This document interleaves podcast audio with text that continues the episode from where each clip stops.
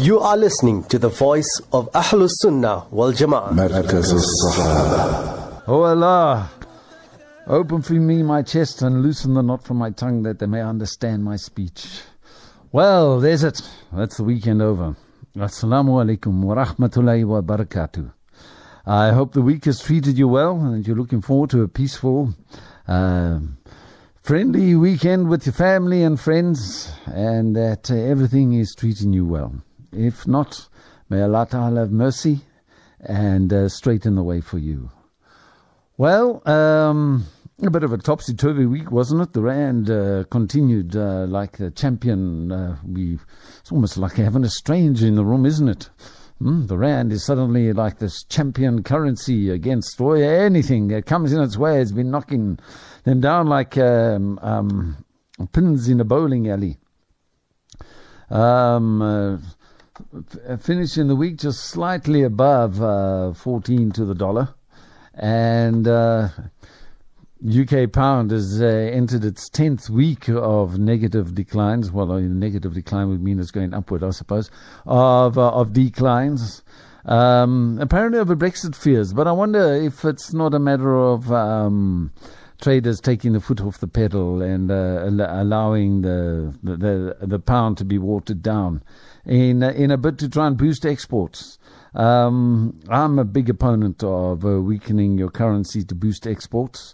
Uh, you know, they they come out with this mantra in South Africa, and uh, you know, um rags like Business Day, for instance. Um, you know, uh, Business Day has been uh, playing uh, the weak rand pipes for for how long? Um, when they started playing the weak rand pipes, the rand was round about uh, four to the dollar. Now we're, uh, you know, we pass 15, 16, 17 to the dollar, and we keep on being told that, no, you know, a weak rand is good for exports. Mm, you know, a forever weakening rand is very bad for South Africans. A forever weakening rand is very bad for South Africans. I mean, uh, how much weaker does the rand need to go before people are going to say, uh, actually, no, this is not even a currency anymore. It's just a, a piece of paper um, uh, that means nothing.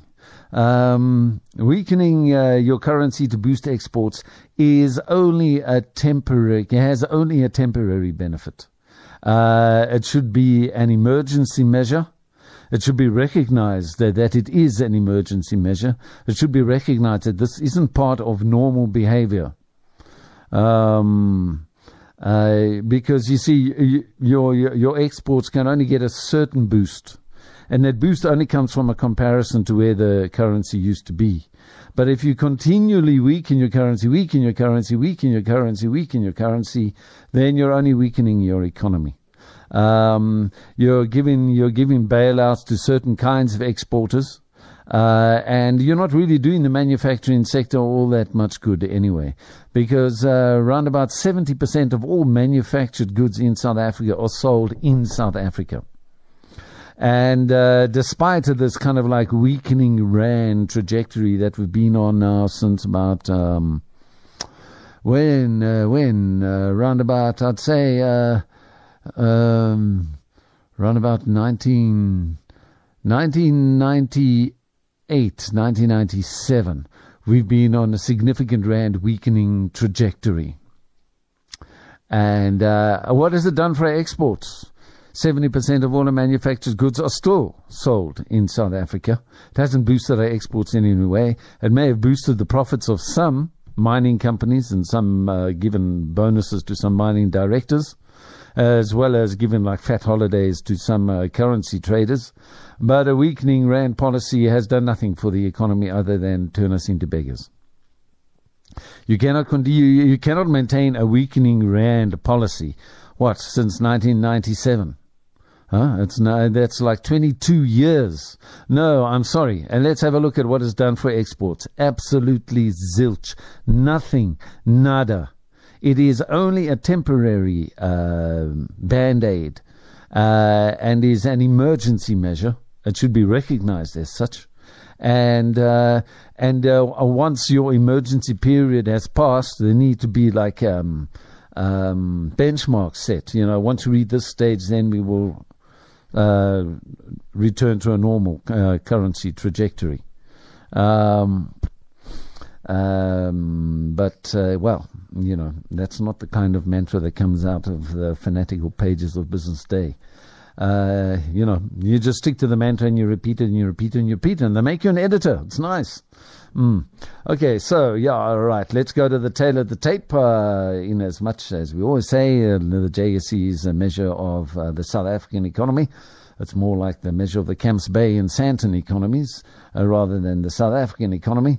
Uh, but anyway, uh, a slight recovery in the uh, on the on the JSE's tickers today. The all share index up uh, to up 0.01 percent. It's almost flat. In fact, the uh, top 40 index is completely flat. Uh, we ended up where we were yesterday with the top 40, 51,189.53, and only 0.01% down over yesterday. So that's kind of like, you know, everyone kind of like sat in their hands the whole day.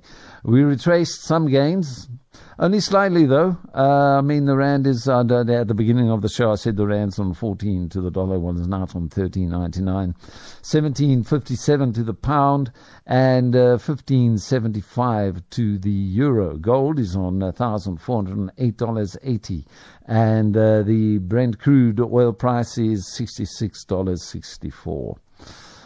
Well, uh, biggest losers on the JSE today, uh, biggest winners rather. I don't know why I keep on saying biggest losers when I'm meaning biggest winners. Uh, biggest winners on the JSE today, Italtile lead in the pack, followed by Barloworld, um, Mon- uh, Mondi uh, PLC, that's uh, the London listed uh, Mondi, and Mondi Limited, that's South Africa, the, the, the packaging and paper producer. Vivo, it's always up and down, isn't it? Isn't it strange how Vivo is such an active little share? Hmm. Isn't it some, you know, you anyway. Uh, biggest losers today, Assur, uh, down 4.93. Infrop, uh, Goldfields, Implats, and Sappi. Uh, moving uh, for a little bit of a more in-depth kind of market report. Uh, but before we go into that, got any ideas how to spend, uh, uh, also coming up in the show, got any ideas how to spend uh, 230 billion rands? If so, Eskom would like to hear from you. It's uh, sending out uh, requests for proposals um, to the banking sector, saying, well, government's uh, bailing us out with 230 billion rands, uh, and we don't really trust our own judgment in what to do with it. Uh, we'd like banks to come along and tell us, maybe give us some advice. Uh, nice to see that that's that, that's that's actually happening. Hopefully, it won't be Rothschilds that are going to be leading the pack in terms of giving that advice. Oil heads for the biggest weekly gain, topping $66. Gwede Mantashe determined to bring back nuclear energy to South Africa. Tito hands out the goodies to Eskom and SAA. The British pound the heads for a 10th week of losses over Brexit fears. Hmm, apparently. Uh, job losses uh, are a major threat to economic and social stability. This is after ArcelorMittal uh, announced yesterday that they're looking at retrenching 2,000 workers. Steel sector uh, has been warning uh, the government uh, that, you know, there's some kind of assistance, or some kind of intervention is going to be needed if there's not going to be a bloodbath. We hear that Edgar's, Edcon, uh, has got 140,000 jobs on the line. Uh, PIC trying to make up its mind as to whether or not it's going to bail it out. The trade unions in um, a kind of a, you, you, could say an atypical, but for me it's a rather typical um, uh, f- flush of uh, crony capitalism. Uh, saying there's going to be all kinds of war if the PIC doesn't bail out um, a capitalist entity. Uh, and so, anyway, uh, job losses uh, could turn into major social dislocation and political tension if they do happen in the second half. However, we have been hearing signs in the last week that the second half could uh, could turn around and rebound.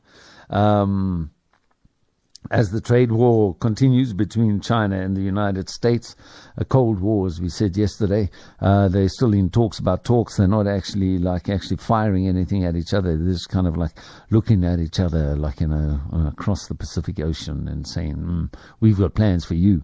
So, um, you know, uh, probably resolution in that kind of thing, if it does actually happen, uh, probably only going to be happening next year, or even maybe the year after that. Uh, there's a thousand five hundred objections, uh, Chinese objections that the U.S. White House has to work, work itself through. Um, and that's likely to stall unless, of course, China just lifts them all and says, no, we are just joking. Wanted to get you back to the negotiating table with a serious look on your face and a serious sense of respect for the person on the other side of the table. Something the United States really could do with. Um, so, uh, Steinhoff posts an 8.9 billion loss. Uh, that's rand loss for the half year. And Joburg is put on a negative outlook over electricity payments. And if I have time, I would really like to um, read you something about a, a, a one percenter family and uh, how they've kept it, uh, how they've kept their money together, and how they keep it all in the family. And so it's, it's not often you get this kind of glimpse into the one percenters. You know, it's it's, it's quite a candid uh, kind of interview. Uh, hopefully, we'll have time for that. Uh, you know, I'm always going on about uh, family values and the need to build family business. if you want to hold on to your money, you do it with family. if you want to be one of the 99 percent if you want to be one of the, uh, you know, the chaff of society, if you want to be on your own, if you want to be fighting against trying to outwit an army of uh, banking economists who are determined to get the money out of your pocket, if you reckon you can do that on your own, well, go it on your own, you know. Uh, you'll probably have some really interesting days in your life. Uh, but if you want uh, slow and steady, uh, not something that is built on personal pride, uh, well, then uh, go for family business. Build it. Keep it in your family. Um, so, yeah, we'll be having a look at that if we have time a little bit later in the show. Of course, after this, uh, there's Legal Affairs with your host, Alameen Templeton. Oh, there, that's me. Yeah, well, you've got a double header this evening, a double dawny, as we used to call it at Rhodes University when I was studying journalism. But boy, I really learned the meaning of double dawnies when I went and studied uh, law at uh, Law School. Mm three three double dawnies every week. You know, uh, quarter to eight in the morning, you've got a double period, double lecture. You know, it goes on for 90 minutes. And you step out of that, and, and and you know you actually have to prepare for your lectures. Uh, law law lecturers actually uh, expect you to arrive prepared. So, um, oh, yeah, those were very interesting days. Uh, loved my law studies. Really was a very um, yeah, intriguing part of my life. Anyway, uh, so uh, looking at the JSE, it was flat today, but ended the week down on 0.54%. I think it's the third week in a row that we've ended weaker. Uh, but uh, that's despite a rally by the Rand after dovish, uh, as they call it, commentary by the US Fed. Uh, losses by Naspers offset gains by diversified miners, with the latter benefiting from higher oil prices. Um, the Rand had its best week against the dollar in three weeks, gaining 1.26% by the JSE's close as emerging market currencies were supported by expectations of a drop in US interest rates. this has helped entrench market expectations that our own beloved uh, Reserve Bank will cut rates next week. Most people are saying by 0.25%. Uh, others are saying, well, you know, we could see 0.5%, but uh, they're in a distinct minority. Marks are now pricing in a 17.5% chance of the US Fed cutting interest rates by 50 basis points at the July 31 meeting, and 82.5% of the market expected to be cut by 0.25 uh, percent or 25 basis points. Uh, of course, we'll be hearing on Thursday next week whether um, the Reserve Bank Monetary Policy Committee has decided that we are, we do actually deserve an interest rate cut, taking us back to where we were last year. In actual fact, we, we actually do deserve a 50 point basis cut, uh, basis point cut. We actually do deserve that because that interest rate increase last year was just as we went into an official recession of the two um, quarters of negative growth. So you're going into negative growth and the Reserve Bank increases interest rates because the oil price is rising. Mm-hmm. like interest rates are going to bring down the oil price. Yeah, sure. It doesn't happen. Uh, it's only in cloud uh, fairyland, you know. Like they, they, they, that's actually why they build the Reserve Bank Tower of Fear so tall and make it out of with black marble, you know, sort of like a Waffen SS uh, commander overlooking Pretoria. They make it so tall so that it's able to reach those rarefied atmos- parts of the atmosphere where fairy dust and wishes do come true. Yeah, so that was why they uh, increased uh, interest rates uh, last year in December, just after we'd gone into recession. It was because they'd been uh, breathing too much fairy dust. The Monetary Policy Committee meeting, they like clicked their little red shoes together and they wished really hard and they raised the interest rate by 0.25%. So, um, you know, when we were, when they actually should have been cutting rates. Uh, so this is why I say I reckon they need to cut it by more than 0.25%. We deserve a 50% uh, basis point uh, cut. We need to go down to 6.25, not 6.5. We're currently on 6.75. And of course, the United States is on 2.75. My argument on the show all the time is that, uh, you know, we've got this Reserve Bank there. They make, and another reason why they make the Reserve Bank building, the Tower of Fear, so tall and easy to spot is because they want to give you a feeling that uh, that the building is like is populated by tens of thousands of like really very clever people who keeping a very close eye on the economy.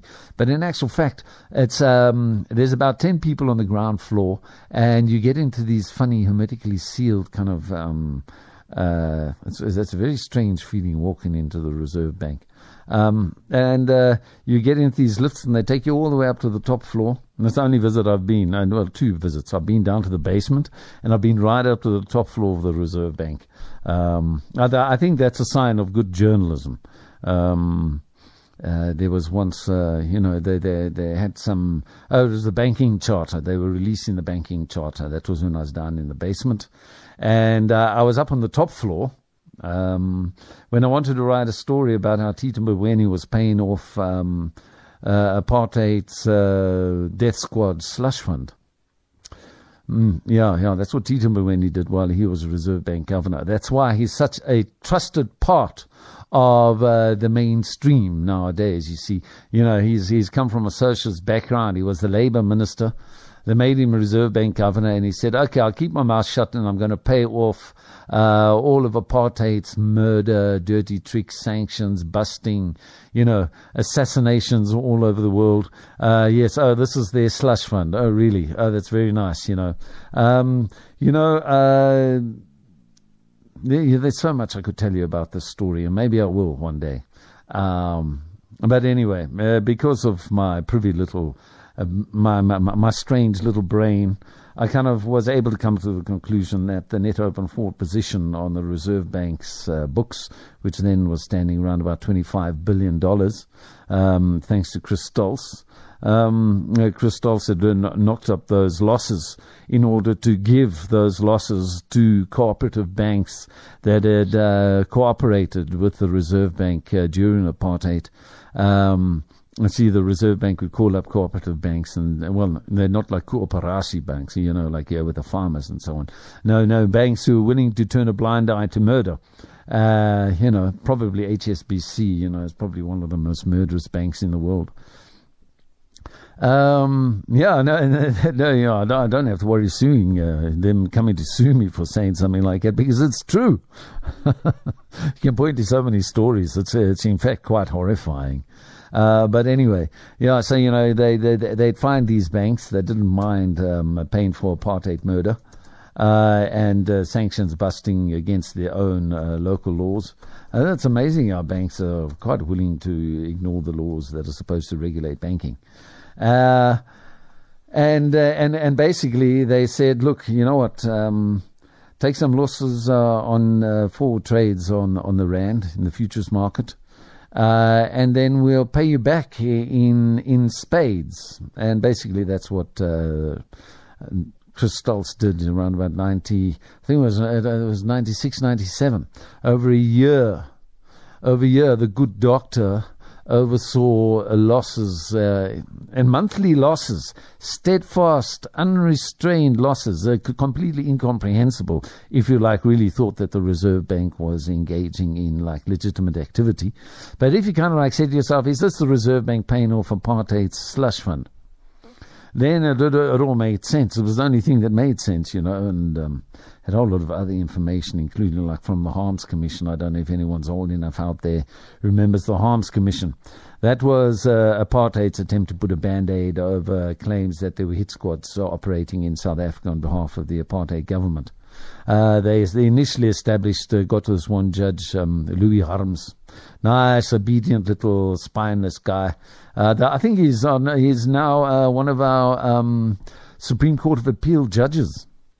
But anyway, a good old spineless Louis Harms came out and said there's absolutely no go, no evidence of any of any death squads here in South Africa. No, no, it's a lot of nonsense. Um, uh, that's despite uh, Slang van Zyl and uh, the, I don't know who the other operative was testifying before him that they would go to this was one thing that caught my eye. You see, they would go to the Reserve Bank and they would be given money. They'd just be given their handfuls of money. Um, but of course, that wasn't the kind of way that the uh, Reserve Bank, you know, with full of accountants and so on. Um, I wanted to hand out money, you know, kind of like going uh, in the dark of the night at the meeting at the front door. Maybe it was the back door, and kind of like handing a whole lot of money over to the very sinister-looking guys, you know, smelling of human blood. Uh, and those guys would go away again. Accountants don't like that kind of thing, you know.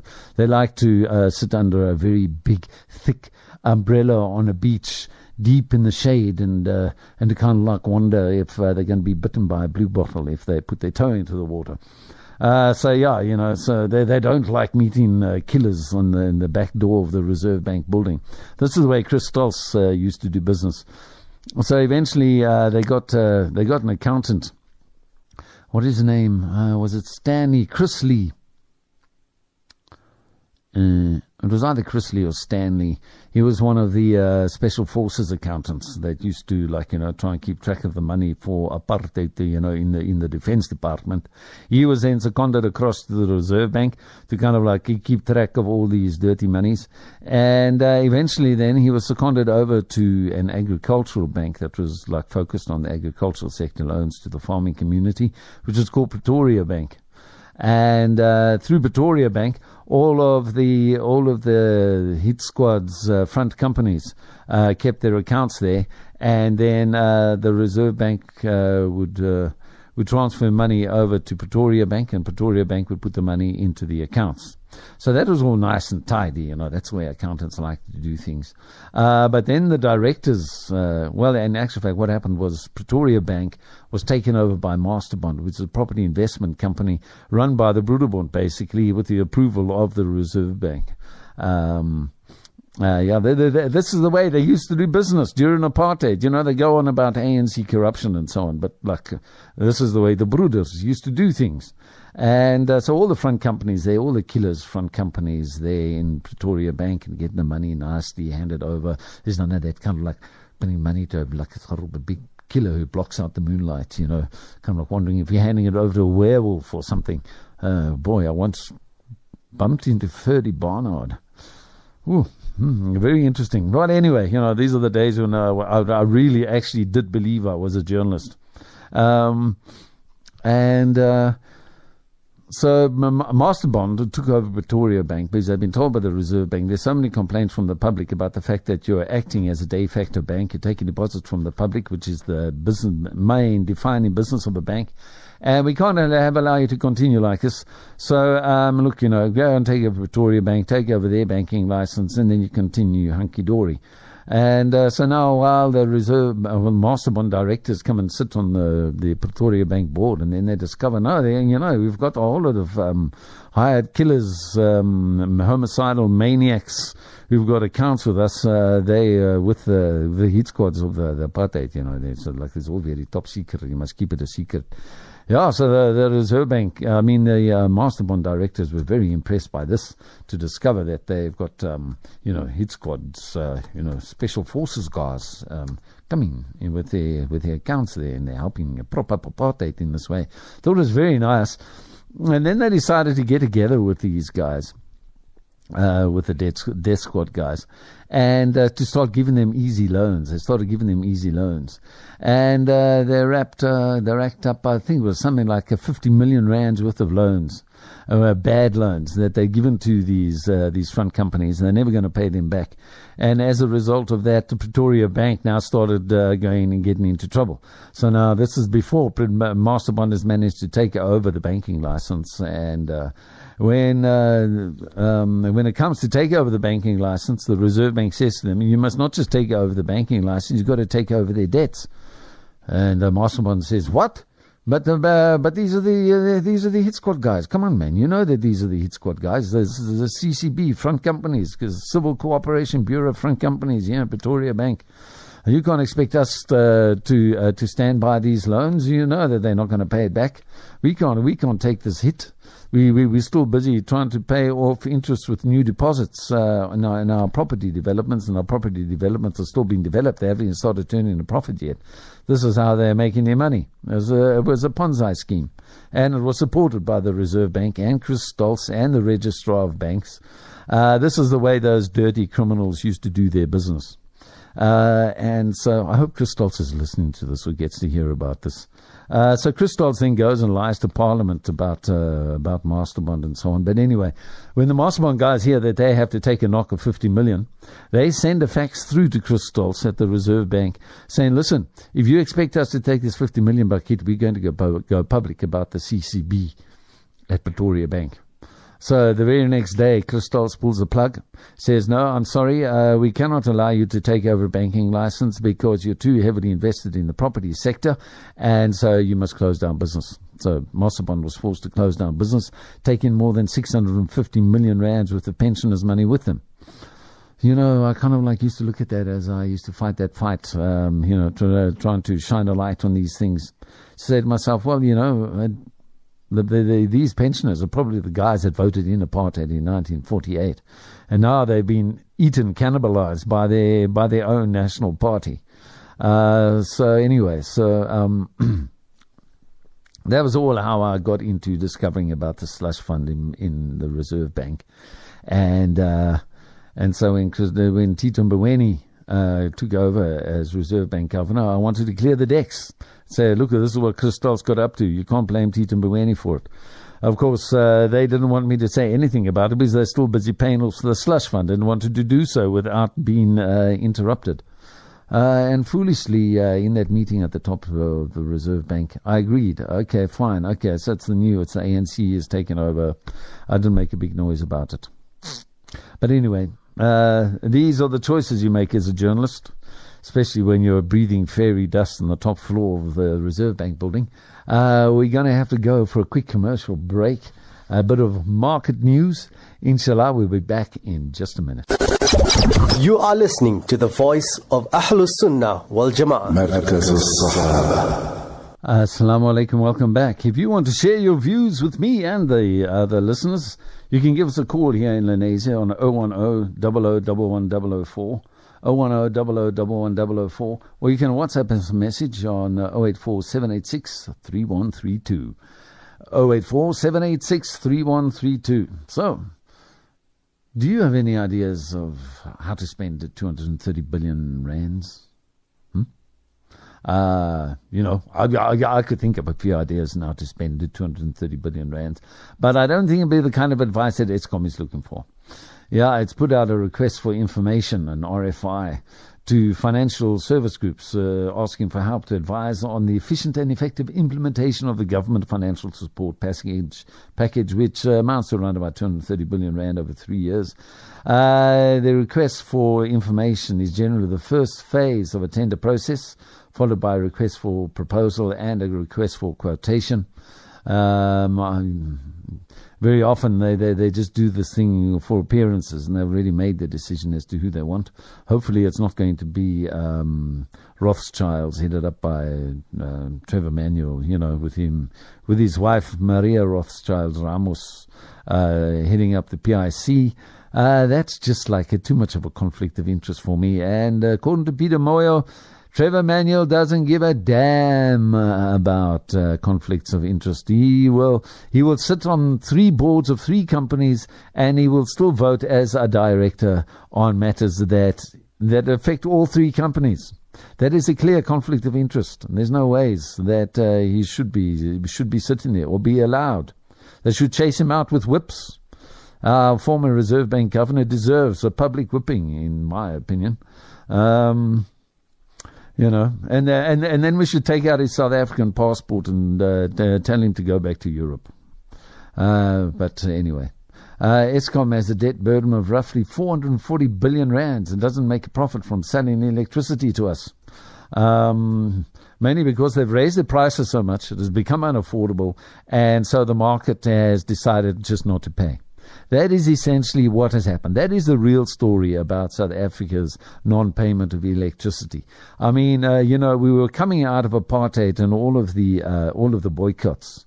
You know, that boycott um, tendency, that boycott culture was very strong.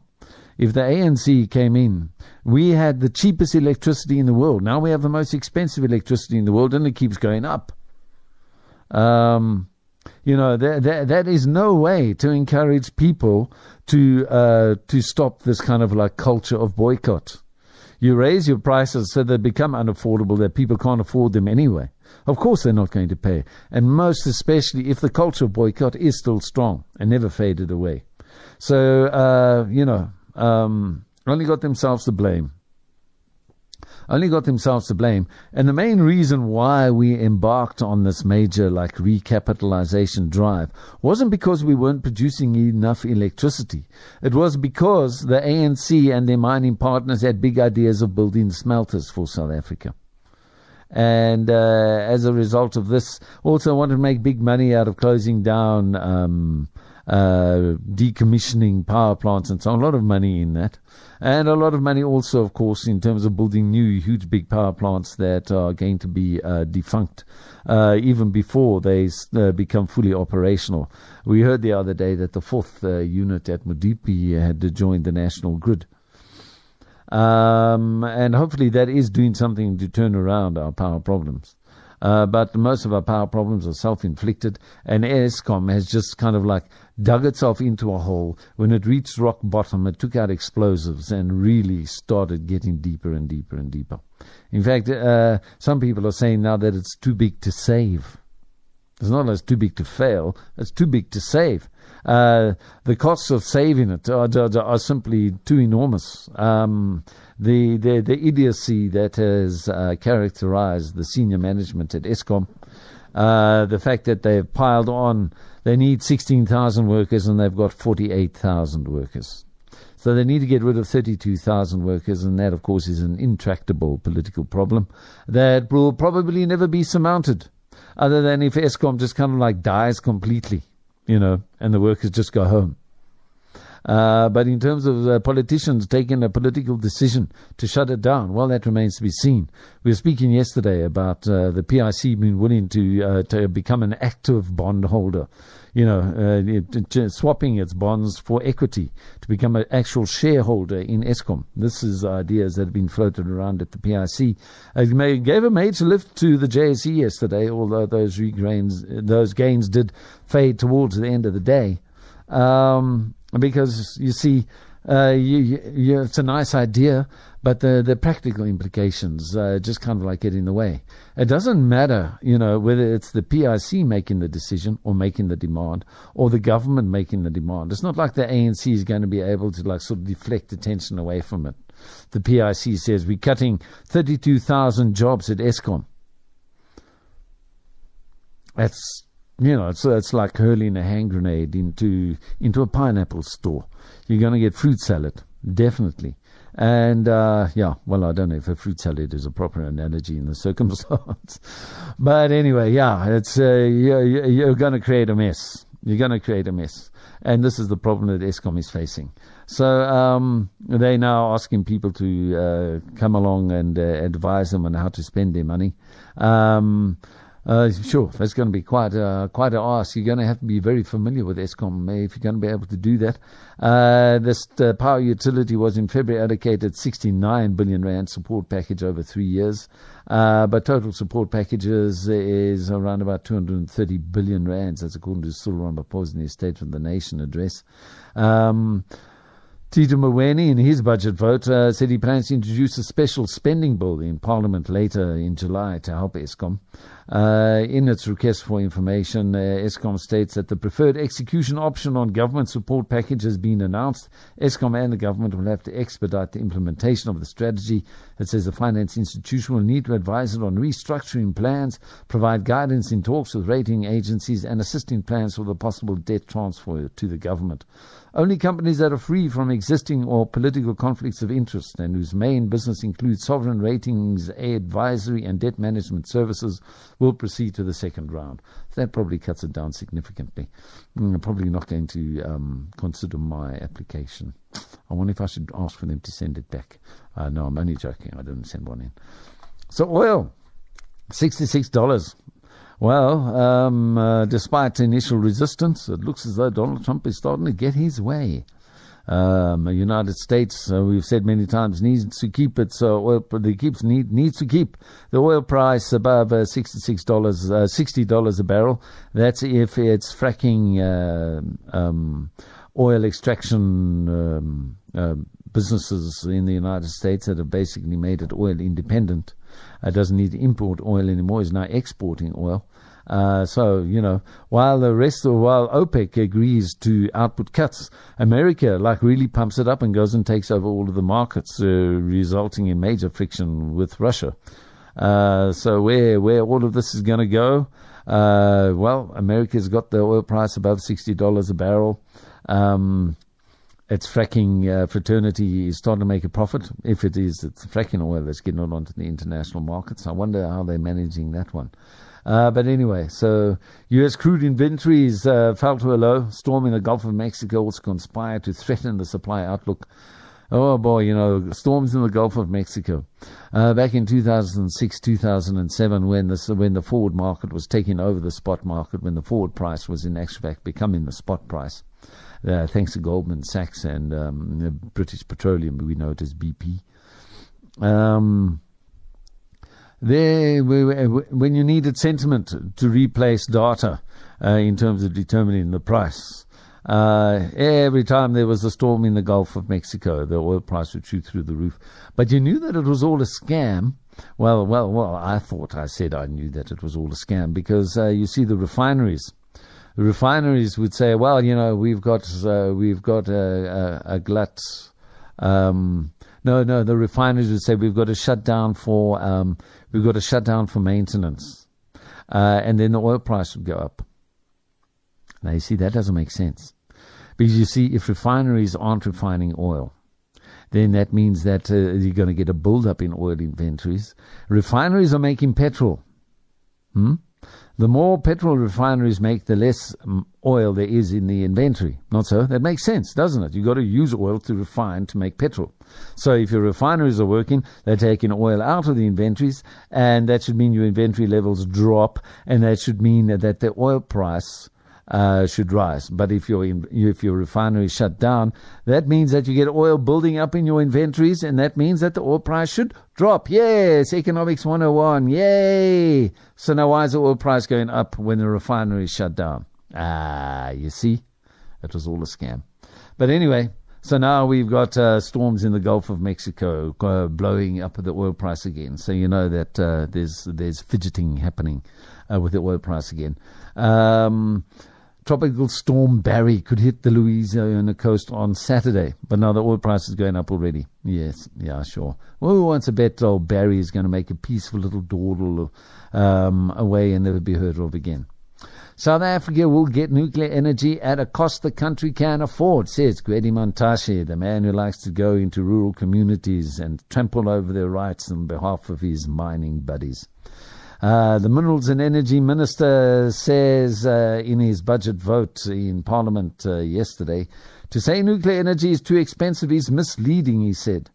I mean, people used to say that electricity, Eskom electricity is too expensive, and then we continue putting up the prices. So why should we do anything different with nuclear energy? No, actually didn't say that. He said the approach to South Africa's energy sector should be one of balancing all the different sources together. He acknowledged that the Koeberg nuclear power station near Cape Town is getting on in life, Government, however, plans to extend its lifespan. Nuclear use goes well beyond the use of energy. Parts of it can also be used for cancer treatment, Mantashe said. Uh, yeah, but, uh, you know, um, we've already got that. You know, we were actually speaking about it yesterday, Gwede. The Safari 1 reactor is still going, and, uh, and uh, it appears that the Nuclear Energy Corporation, despite all of Jeff Radebe's attempts to shut it down, uh, well, hopefully will continue continue operating. A very profitable little company it was until uh, Jeff Radebe started uh, issuing uh, certificates against of, of, of safety concerns. You know, the, this was another example of the ANC's sabotage in the country. Um, yeah, Jeff Radebe is sending these uh, safety, uh, refusing to sign safety certificates for Safari One, and as a result of that, the Nuclear Energy Corporation was unable to conduct its businesses for months and months and months. And then Jeff Radebe insisted that they fire the board because it had it wasn't making a profit. But of course, the only reason the board wasn't making a profit was because Jeff Radebe had shut it down and wasn't allowing it to do its business. Uh, so now it's nice to know that Gwede Mantashe uh, has discovered that uh, nuclear can be used uh, to cure cancer, for cancer treatment. He's of the opinion that South Africa should even look into establishing a state-owned pharmaceutical company. Uh, actually, we already have one. It's called the Nuclear Energy Corporation. Uh, he hasn't heard of the Nuclear Energy Corporation, but he did read something on Google last night before he fell asleep uh, that uh, can, uh, that nuclear can be used for cancer treatment and in medicines. He still hasn't heard of the Nuclear Energy Corporation, or or, or even worse than that, he thinks we haven't. He says is generate the most cost-effective energy in South Africa today. Nuclear is efficient. At the same time, we must talk of an energy mix for the country. Uh, yeah, uh, you know, future energy mix is going to be renewables and nuclear. Uh, the coal-fired power stations are probably going to fall into, are, are probably just going to become un, unusable. Uh, you know, that's I've, I've, spoken to engineers who work on a regular basis trying to fix the pipes, pipes, trying to fix pipes that keep on bursting. Oh boy, because no maintenance has been been done. Medupi covered in ash from head to foot. Governance is another aspect he emphasized in his speech. He wants to improve governance so that South Africa's sector, energy sector can be strengthened. Hmm. What does our government know about good governance? Go and ask the state capture inquiry. We must ensure stability and long term. It is very important to have good governance. Uh, so he doesn't have good governance right now while he is a minister. He wants to get his things done. And then when he's finished being a minister, we can start uh, trying to get good governance. Without good governance, we cannot do risk management, said Mantashe, who's obviously been reading, um, he obviously went to a PowerPoint presentation somewhere along the line. For him, it's very important for South Africa to interact with the rest of Africa. Well, it's just a pity, Mantashe, that we continue burning Africans. We're not welcome in Africa. South Africans are not very popular north of the Limpopo. I know we like to tell ourselves that we're fantastic, but we are not welcome in other African countries north of the Limpopo. If, if you go overseas, you know, go on like a, one of those anonymous holidays, do not tell anyone you know, while you're on the beaches of Luanda, that you come from South Africa. He emphasized that South Africa must be part of the Inga hydroelectric project in the DRC. Well, you know, they're on the side of America. There's, another captured uh, government there. So, you know, we, we, we might have plans, you know, gangsters from South Africa working with gangsters from the DRC. Our commitment to the Inga project is very important, he says. South Africa must be part of Inga and be part of finding solutions in terms of the project. Probably because Eskom is going to like not be able to provide enough electricity for us. It's going to take a while to build a nuclear power plant. Our renewables aren't going to be enough, so we're going to have to start importing electricity from the DRC. He says we're going to explore a number of opportunities in Africa as we are part of this continent. Regarding the price of electricity, Mantashe is of the view that something needs to be done. All right, okay. To mitigate energy restriction, government is looking at the use of natural gas imported from Mozambique to have more economic options for South Africa. We're also looking at shale gas and deep sea options, he said. Uh, yeah, all of those are like 10, 20 years away, other than Mozambique. Last but not least, he said the department is making progress in achieving the UN Sustainable Development Goals. Why didn't he go on about how uh, he's going to be shutting down rural communities uh, for his mining buddies? It seems to be that that's his principal uh, um, focus of business when he's not in Parliament. Likes to go over the Xolobeni uh, community and stomp on them. Um, yeah, well, that's Gwede Mantashe. All right. Minister of Finance, Tito Mboweni, uh, says he plans to introduce a special appropriation bill in Parliament on July 23 uh, to make funding available for Eskom uh, and Mboweni tabling his budget vote in Parliament. His vote outlined a total allocation of 30 billion rand for national treasury for, for national treasury in 2019-20. Said it would use to conduct research on the economy and foster growth-friendly policies. also wants to start a bank. Yes, the JSE, um, no, wait, no, no, no uh, that's the wrong story. Sorry, I'm just going to move down here quickly. Ding, ding, ding, ding, ding, ding, ding. Uh, National Treasury has agreed to begin a process of developing a state-owned commercial bank. That's what Tito told Parliament last night. During the debate that followed his budget vote tabling, he said the Deputy Minister of Finance, David Masondo, was going to be put in charge of the process. Uh, him and uh, Masondo have colluded, concluded the allocation of responsibility between the two of them. One of the things uh, is going to be doing is to start the process of formation of the state bank. He added the establishment of a state owned bank was critical because South Africans have complained for years that established commercial banks have discriminated against them. Uh, I've got a funny feeling that this is going to have to do with, you know, banks refusing to buy Eskom bonds. I mean, who can blame them? I wouldn't buy Eskom bonds, would you? Uh, no one else is buying Eskom bonds. Only the PIC has bought Eskom bonds, and uh, trade unions are saying they must get rid of those bonds.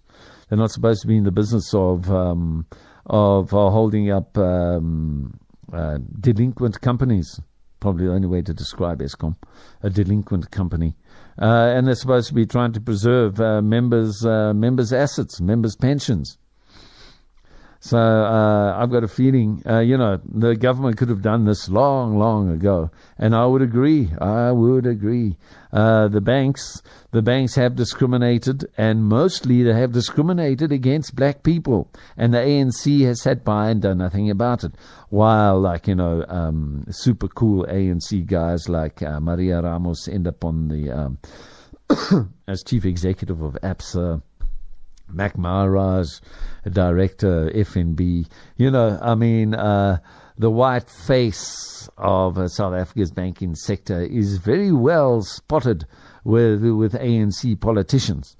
So, you know, ANC politicians have made a lack of profits uh, out of refusing to allow black people to get um, mortgages and so on, um, uh, probably to the benefit of, of, of those people. But nevertheless, because uh, I reckon, like, um, uh, getting a, a, mortgage is in many instances moral suicide.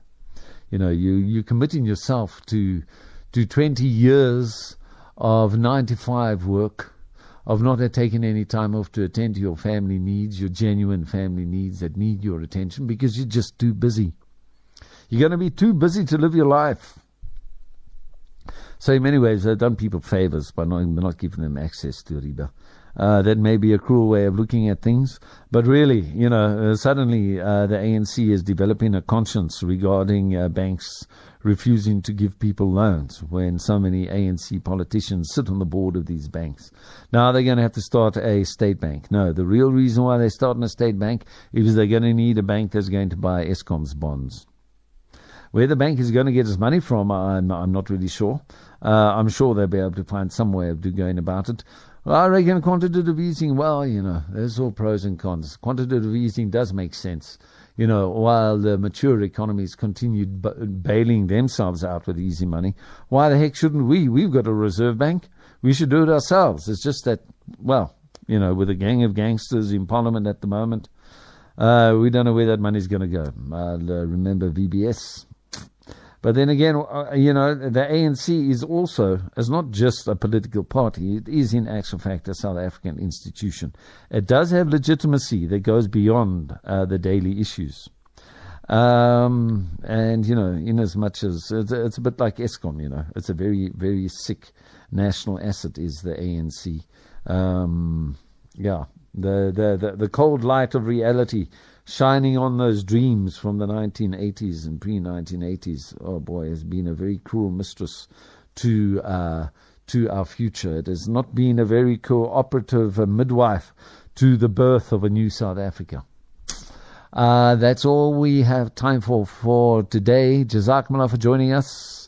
I make dua that whatever trading activity you got up to today is profitable and above all halal. Assalamu alaikum wa rahmatullahi wa barakatuh. Subhanallah, Subhanallah, Subhanallah, Subhanallah, Subhanallah, Subhanallah, Subhanallah, Subhanallah. سبحان اللہ سبحان اللہ سبحان اللہ سبحان اللہ یہ جلوے حق سبحان اللہ یہ ہدایت کیا کہنا؟